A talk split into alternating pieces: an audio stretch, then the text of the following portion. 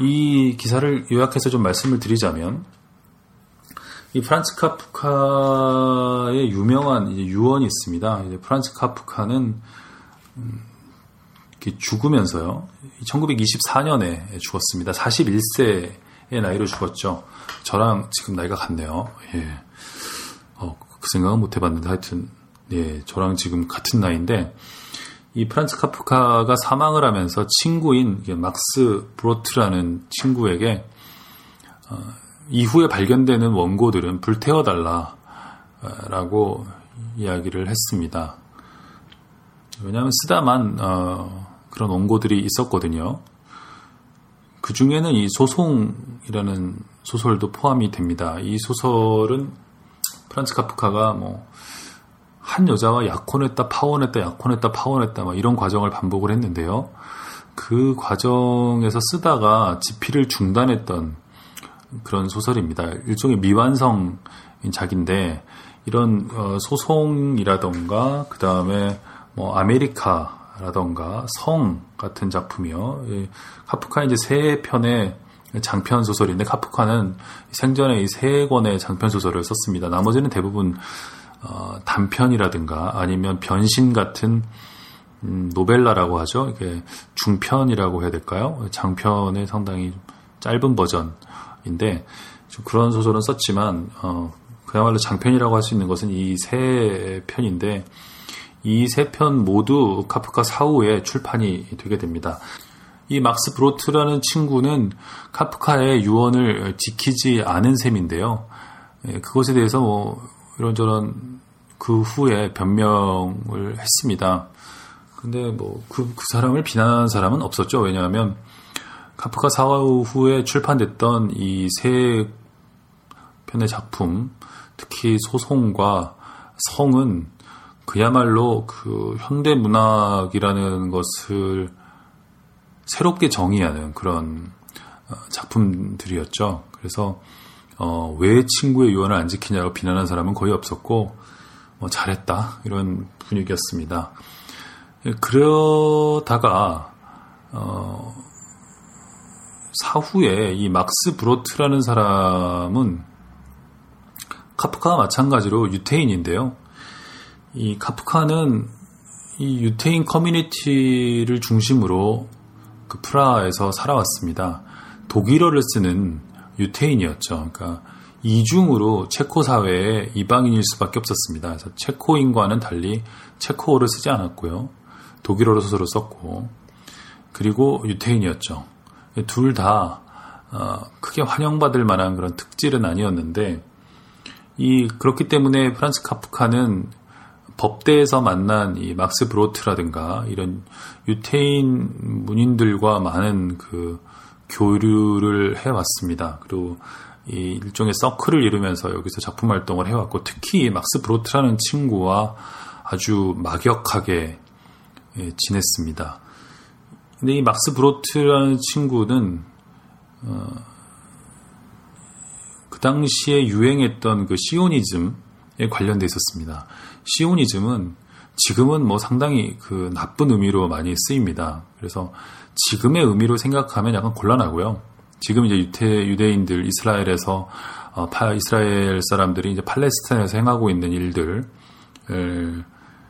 그들을 비난할 때 보통 그 아랍 세계 또는 그 밖의 세계에서 시오니스트라고 비난을 하는데 이 카프카가 살아있던 시기의 그 시오니즘은 지금의 이런 공격적인 시오니즘과는 좀 다르고 이 유럽 전역에서 이런저런 형태로 박해를 받던 유태인들이 어, 자기의 나라를 이스라엘에 세우고 팔레스타인에 세우고 어, 거기로 돌아가자라는 그런 일종의 귀향의 모티프를 가지고 있었다고 할까요? 예, 이런 어, 의미를 갖고 있었습니다. 그래서 막스 브로트 역시 그 어, 체코의 프라하에서 이런 시오니즘 그룹에 관련이 돼 있었고 친구인 그 카프카에게도 끊임없이 이런 얘기들을 했던 것입니다. 그래서 카프카 역시 일관되게 그랬던 것은 아니지만 팔레스타인에 가서 어, 살아볼 생각을 했던 것 같아요. 그래서 그런 기록들이 좀 남아 있습니다. 그거는 이제 말년에 폐결핵에 시달리면서 그런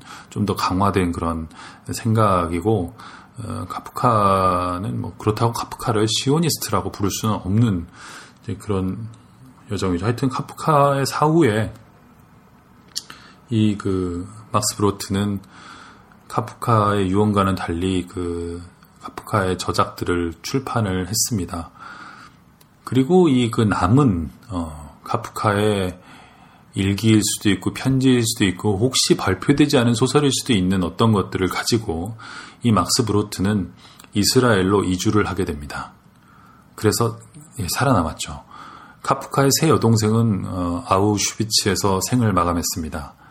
그 나치가 그 어, 유럽을 어, 장악하던 그런 시기에 어, 유대인 탄압의 일환으로 그 카프카의 새 여동생은 아우슈비츠에서 불행하게 삶을 마감하게 됩니다.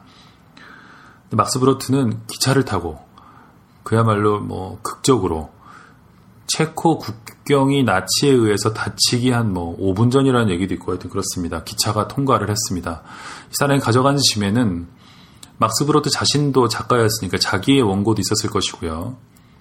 카프카의 그 유고일 수도 있고 유품일 수도 있고 뭐 이런 것들을 가지고 이스라엘로 간 것입니다. 막스 브로트는 발표를 하지 않았어요. 이 모든 것을 원고를 그 자료를 갖고 있었죠. 네, 그리고 이스라엘에서 살다가 자신의 비서였던 에스더 호프라는 어, 여성에게 이 가지고 있던 모든 원고와 이런 것들을 물려주게 됩니다.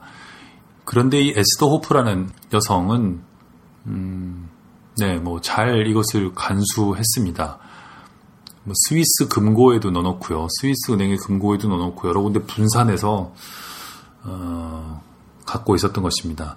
그래서 이 그 막스 브로트 생전에도 또 사후에도 이 프란츠 카프카의 그 다른 어떤 원고가 있는데 이것을 내놓지 않는 것이 아니냐 뭐 이런 어, 여러 가지 의혹들이 있었습니다.